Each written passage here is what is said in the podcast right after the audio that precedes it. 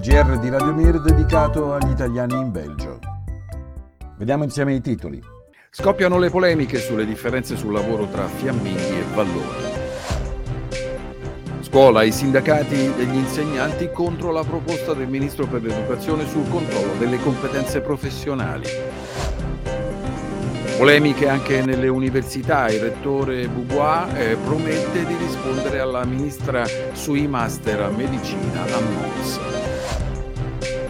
Giovani, cresce il malessere e l'abbandono scolastico a causa della povertà. Per le notizie in breve parliamo di traffico di oggetti d'antiquariato, della situazione dell'acqua in Vallonia, di sperimentazioni della riduzione dell'orario di lavoro e prezzi delle case. In studio Fabio Sebastiani e Pietro Lunetto. Dopo le dichiarazioni di immobilismo francofono e la risposta del presidente del Partito Socialista Paul Magnet, che ha suggerito che a sud ci si gode la vita più che a nord, la tensione politica cresce in vista delle elezioni del prossimo anno. I fiamminghi accusano i francofoni di non volere le riforme necessarie e di essere responsabili di una disgregazione del Belgio. Il leader nazionalista fiammingo Bart de Weber risponde invitando le Fiandre a proteggere la nostra nostra prosperità e propone un sistema confederale di fatto con un ministro di lingua francese e uno di lingua olandese per ogni competenza. Contrario alla proposta, l'attuale Premier De Croo. Tensioni attorno alle proposte del patto per l'istruzione eccellente. I sindacati sono favorevoli alla maggiore collaborazione con la direzione scolastica, ma protestano contro le valutazioni degli insegnanti che potrebbe portare fino al loro licenziamento. La ministra dell'Educazione, Caroline Desir, risponde che l'insegnamento non può essere l'unico settore in cui si accetta che un lavoratore che non svolge bene il proprio lavoro non sia sanzionabile. Benoît Jardin, presidente di Changamont pour l'égalité, rilancia in un articolo sull'Esoir quale insegnante ammetterà le sue debolezze e le sue difficoltà sapendo che questo può essere usato per allontanarlo dal lavoro? Bocciata dalla ministra dell'istruzione superiore Valérie Glatigny la proposta dell'Università di Mons di un master in medicina. Sarebbe dannoso e costoso moltiplicare il numero di corsi di medicina, dice, alimentando un sublocalismo e minando una buona gestione dei fondi pubblici. Resta il problema che nella provincia di Hainaut il rapporto medico-paziente è uno delle, dei peggiori del Belgio. Come si vive in Belgio? Il benessere della società belga è insostenibile e quello dei giovani in declino.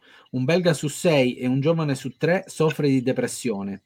Tra i giovani, negli ultimi dieci anni, è cresciuto il numero di coloro che sono costretti a lavorare nei, negli anni della formazione professionale e scolastica a causa della legislazione resa più flessibile. Il think tank INES mette in luce i rischi per la coesione sociale e la democrazia a causa delle crescenti disuguaglianze.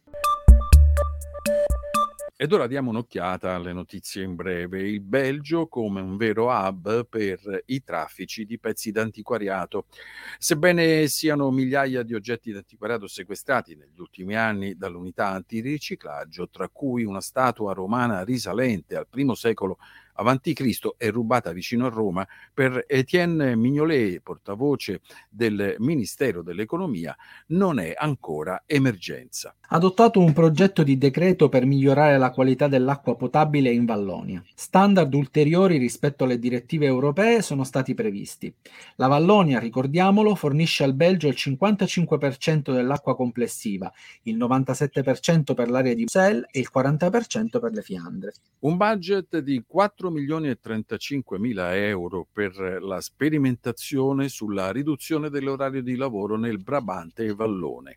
I dipendenti provinciali con più di 60 anni con lavoro usurante potranno lavorare per 4-5 ore senza perdita di retribuzione. Cerchi casa? A Bruxelles i prezzi delle case sono aumentati solo del 6,5% lo scorso anno rispetto al 9,6% della media nazionale. Diverse le disparità tra zone e quartieri attorno a Bruxelles. Voulois-Saint-Pierre è il luogo più costoso, mentre Kolkeberg è il comune con le case più economiche. Bene, chiudiamo qui il nostro giornale radio. Hanno contribuito alla rassegna stampa per questa edizione del Radio Giornale Valeria Camia e Pietro Lunetto in collaborazione con NFO No Fade Out.